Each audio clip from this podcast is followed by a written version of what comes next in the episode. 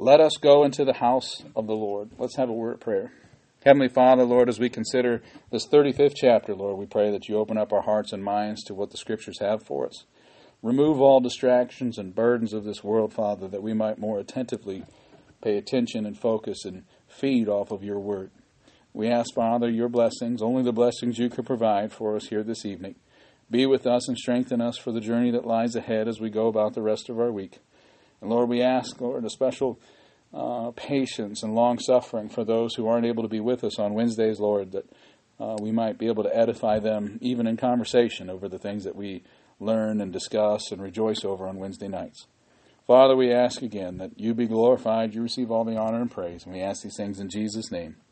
Amen. Genesis 35, verses 1 through 8.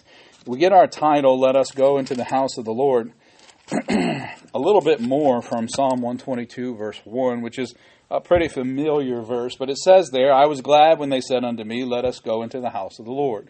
And we did teach on Psalm 122, I think, in the last four or five months. But that's really what kind of, that was the title that I was inspired to use here.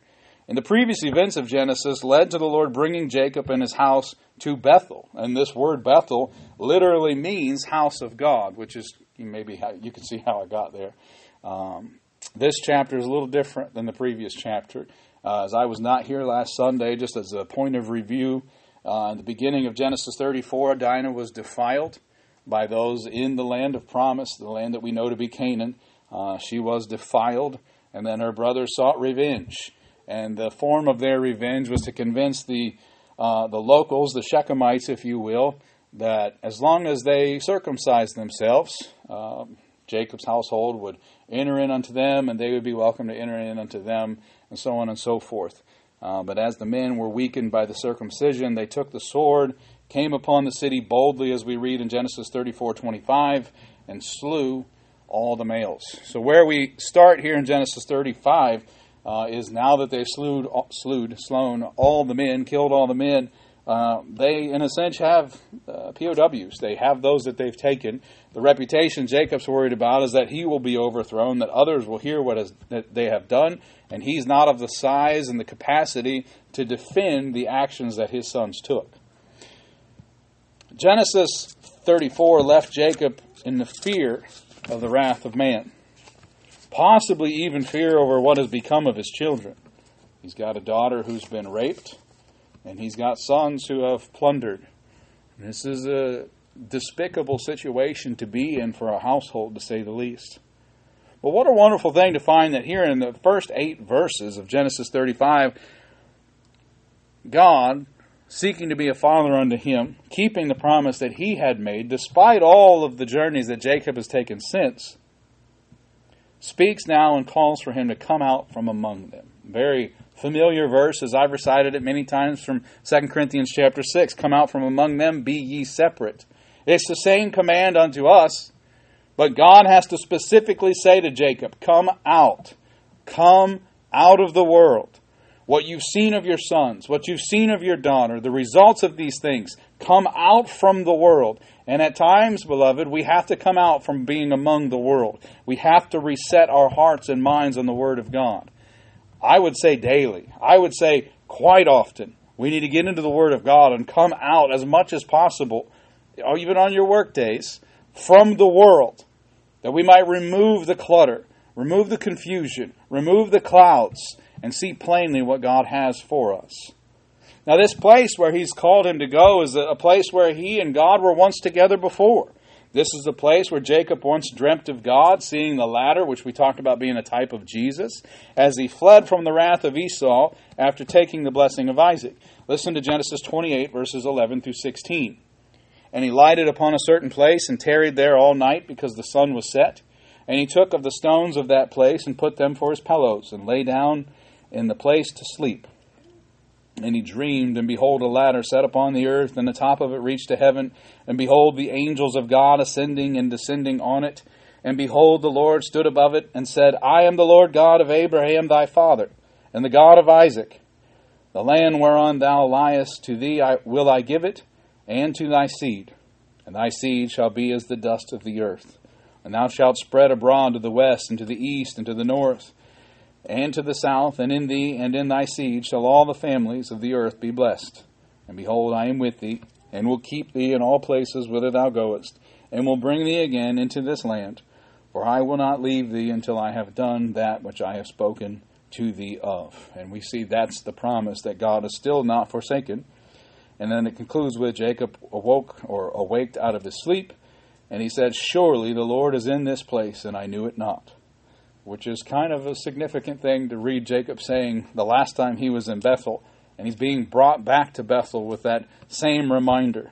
The Lord is in this place. The Lord has made a promise unto thee. And I was glad when they said unto me, Let us go into the house of the Lord. Let us go into Bethel. Let us come out from the world and return to the footstep of God. According to the account, this would be Jacob's first return to this place. How long have we lived removed from the place that we know God to be at? Maybe the place where He found us and revealed that He found us, I should say. Maybe it's the place where we first found Him. For me, that's the KJV. That's the Bible itself. This is where I found God, and this is where I should return when I'm seeking God. And I pray that is indeed the case for you as well. You are not where you should be, and you are not living as you should be, was the message God had for him, leaving Jacob broken and repentant. He had backslidden and needed to return unto God. Warren Wiersbe wrote, A backslidden believer does not need a new experience to get right with God. He needs only to reaffirm the old experience in a new way. We have defined it in the past here, backslidden being not as close to God as we once were. And the old preachers before us would say, God has not moved. That means we have. That means we have strayed. With encouragement, that came from chastisement, as we uh, know Hebrews 12, verses 7 through 8 says, If ye endure chastening, God dealeth with you as with sons. For what son is he whom the Father chasteneth not? But if ye be without chastisement, whereof all are partakers, then are ye bastards and not sons. But with encouragement of the Lord, listen to how Jacob now addressed his households. And this includes the servants and likely includes those that, um, that just lost all their menfolk to Jacob's children. He says in the text, Put away the strange gods that are among you and be clean, and change your garments. And let us arise and go up to Bethel, and I will make there an altar unto God, who answered me in the day of my distress and was with me in the way which I went. Once again, this pliable Jacob, who meagerly said nothing at the news of his daughter being raped, and meagerly had no answer for his boys when they looked to their father to handle the situation, and had just about as much to say after the boys did what they did, and they came back and said, Should they have treated our sister as though she's a harlot? And Jacob seemingly has nothing to say. But with a chastening of God, a chastening of God, suddenly we see a man again in this household. Suddenly Jacob rises up with a, a decision on his heart. Put away the old garments. Put away the false gods.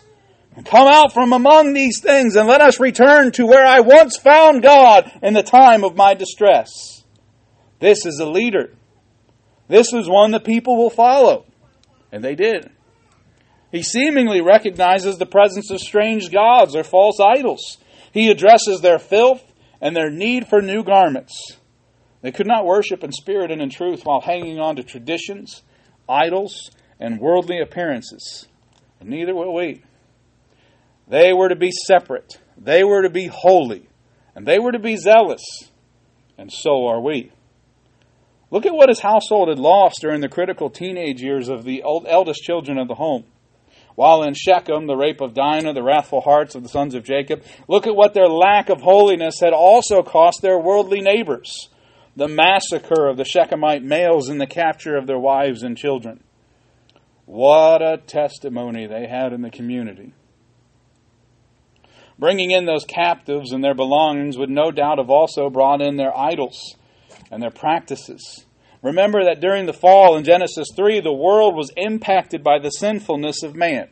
Everything changed. And we talked about this at the beginning part of this study, but everything began to change. And everything also changed at the global flood. The canopy collapsed, the water springing forth from uh, from the, the mantle or the crust of the earth itself.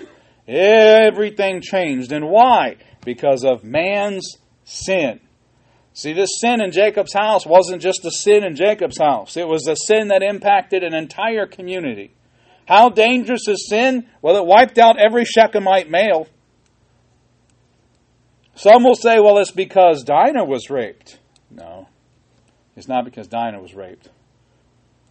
It's amazing how many times God's people are given an opportunity to be like God in forgiving and showing grace and loving.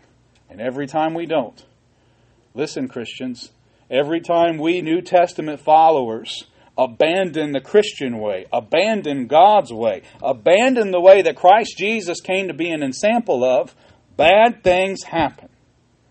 We are either His or we are not. James 4 4, as we read on Sunday, ye adulterers and adulteresses, know ye not that the friendship of the world is enmity with God? Whosoever therefore will be a friend of the world is the enemy of God. If they wanted what Abraham had, they would need to live differently. Abraham's called a friend of God's. If that's where Jacob's household desired to be, they weren't going to go about it in the same methods that they'd been practicing. Note here what was included with the idol worship described.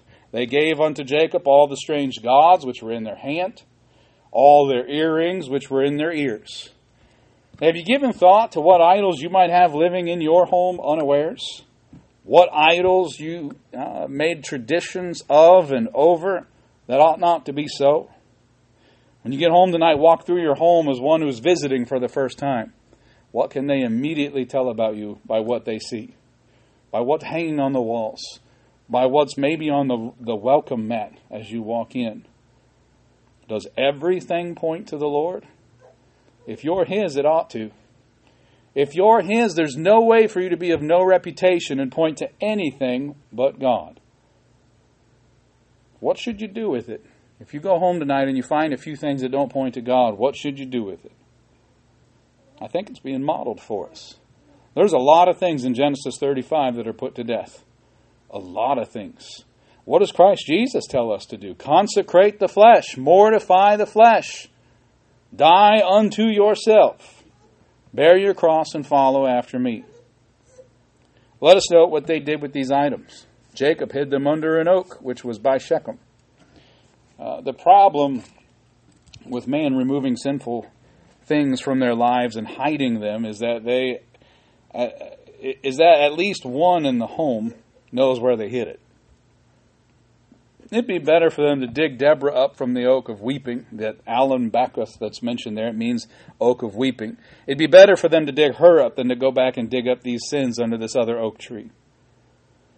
These are two of four graves that we will see in this chapter. The first was the grave for the idols, the second was the grave for Deborah, the third will be the grave for Rachel, and the fourth, uh, in verse 29, will be the death of Isaac.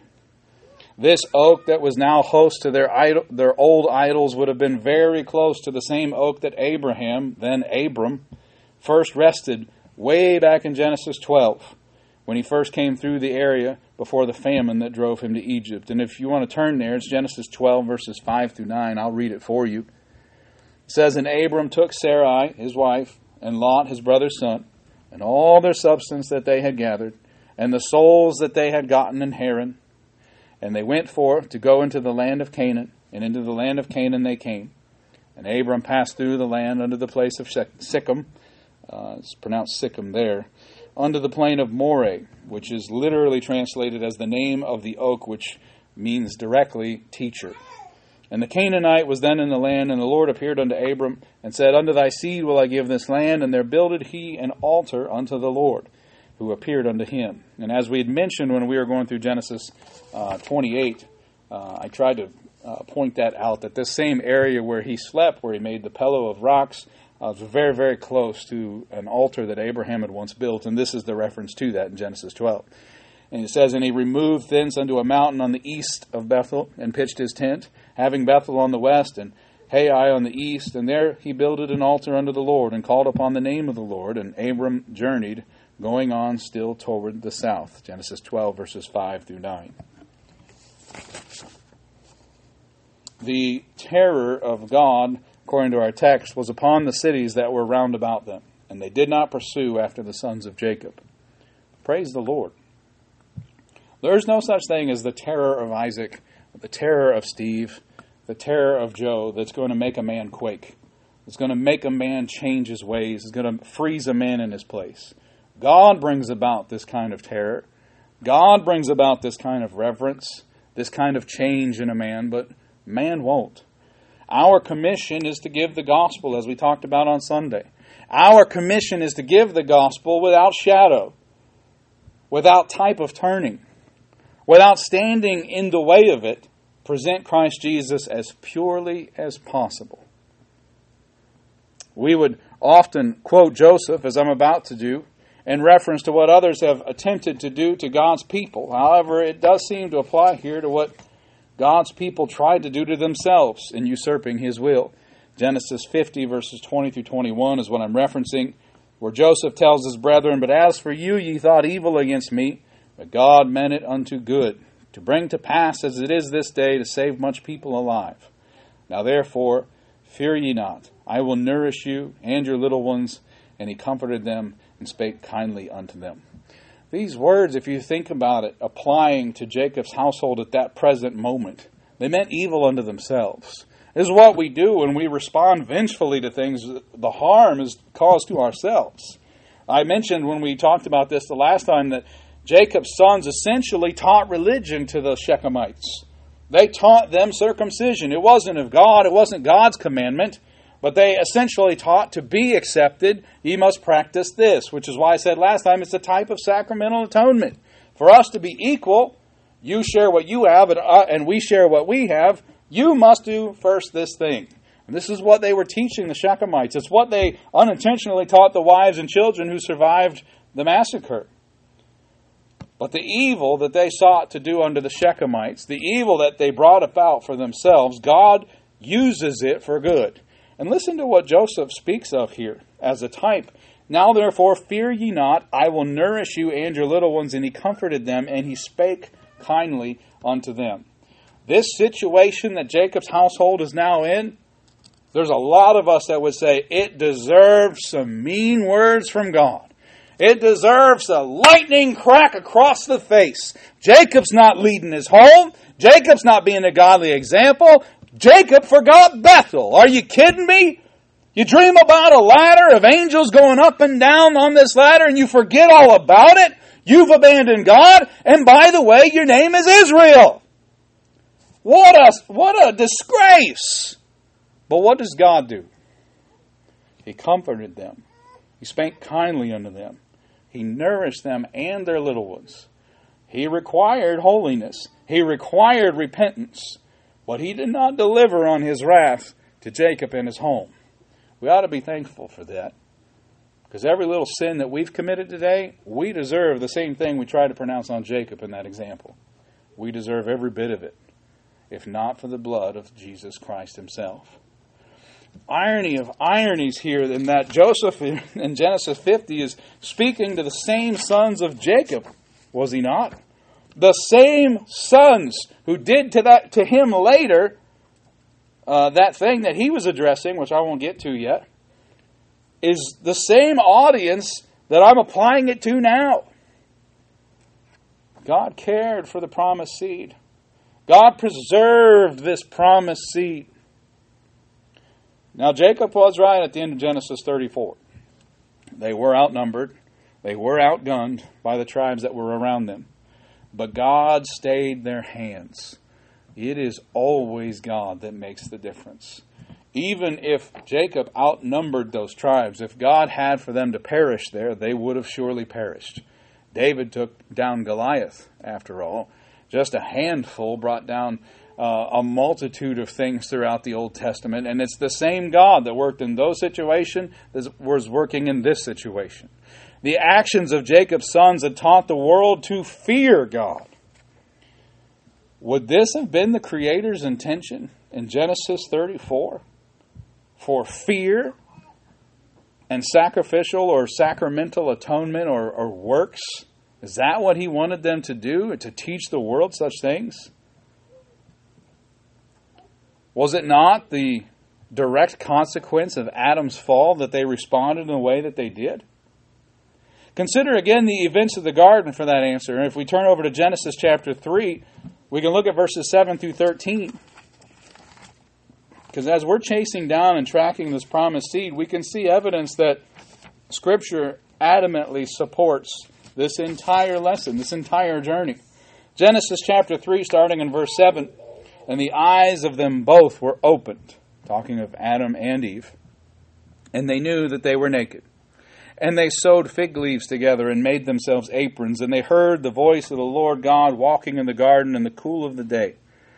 And Adam and his wife hid themselves from the presence of the Lord God amongst the trees of the garden.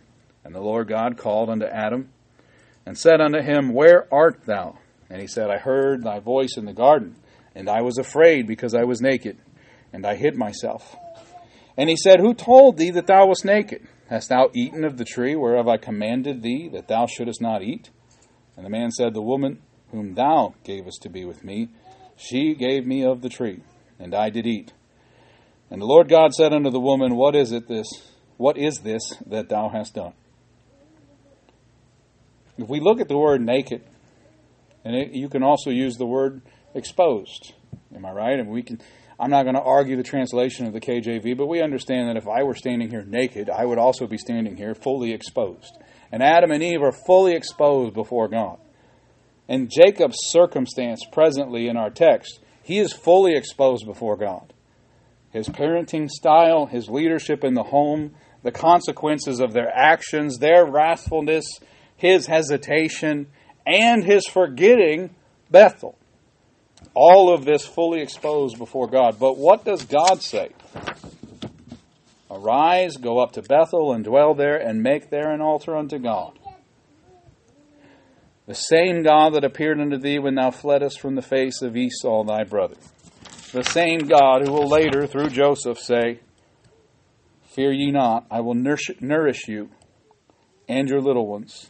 And he comforted them and spake kindly unto them. These young men that did this atrocity to the Shechemites will eventually discuss murdering Joseph. They will eventually discuss and act on selling Joseph. And they will forget Joseph. And on and on and on we go. This is a lesson that, um, though we see Jacob strongly leading here, there are some words I wish we read in Genesis 35. Why are we going to Bethel, Dad? What is in Bethel? Why are we doing away with all these idols that clearly you've tolerated up till now? These are our precious things. We cherish them. The ladies likely liked those earrings. He says, Leave them behind. They bury them. They, they essentially put them to rest. The conclusion of our text for today sees Bethel renamed to El Bethel, which means the strong God of the house of God. This is an interesting thing. It's not just a place, then, is it? It's sort of like this building. It's just a place. What makes this place special is the strong God of the house of God. It is the God that meets us here in worship. It is the God that leads us here, that feeds us here, that saves us perhaps here, that renews our strength here in this place. It's not this place, it's the strong God of this place. What if Jacob would talk more about that? What might be avoided in that Genesis 50 verse in that in that situation there. And of course, we know they meant it for harm, God meant it for good. But what if they didn't mean it for harm? What if there was no more harm to be meant? What if they had a, a, an instructor in the home that showed them this strong God, even in this moment of weakness? I know I say this a lot with this study, but dads and moms, it's not too late. It's not too late to teach healing. It's not too late to teach forgiveness. It's not too late to grow in the Lord and to instruct our children that God is bigger than we are, mightier than we are, and when He leads, we must answer. What an important lesson for our children, for our neighbors, for our spouses. One other note to make as we close would be that Deborah would have been someone Jacob had known his entire life. She was the Uh, as we see in the text there in that final verse, she was the nurse unto Rebekah. Rebekah, being from Haran, being uh, Jacob's mother. Uh, and we've talked a little bit about what we can assume has happened so far that we don't read in the text as far as his mother's passing uh, and him visiting his dad. It's very likely that he did visit his dad because at some point he picked up this nurse or this handmaid. Uh, but this woman who dies is not just some stranger that you know fluffs the pillows and cleans the tents. This was would have been somebody he had known his entire life. She came with his mother, uh, mother Rebekah from Padanaram, which she first left to marry his father Isaac back in Genesis 24. And every once in a while through this study, we have this, we have these moments where everything seemingly points back to some things. So you'll forgive me if we read Genesis 12 and 28 and 24, but it, it's the beauty of this book is that it continues to point back to things we already know happened, but we have the luxury of reviewing them. So she would have come out in that precious chapter about the faithful servant back in Genesis 24. She likely tended to Jacob uh, from birth, and at some point she joined Jacob's entourage and is a very, as I said, very strong evidence that Jacob had visited his father at least once since he came back into the land of Canaan.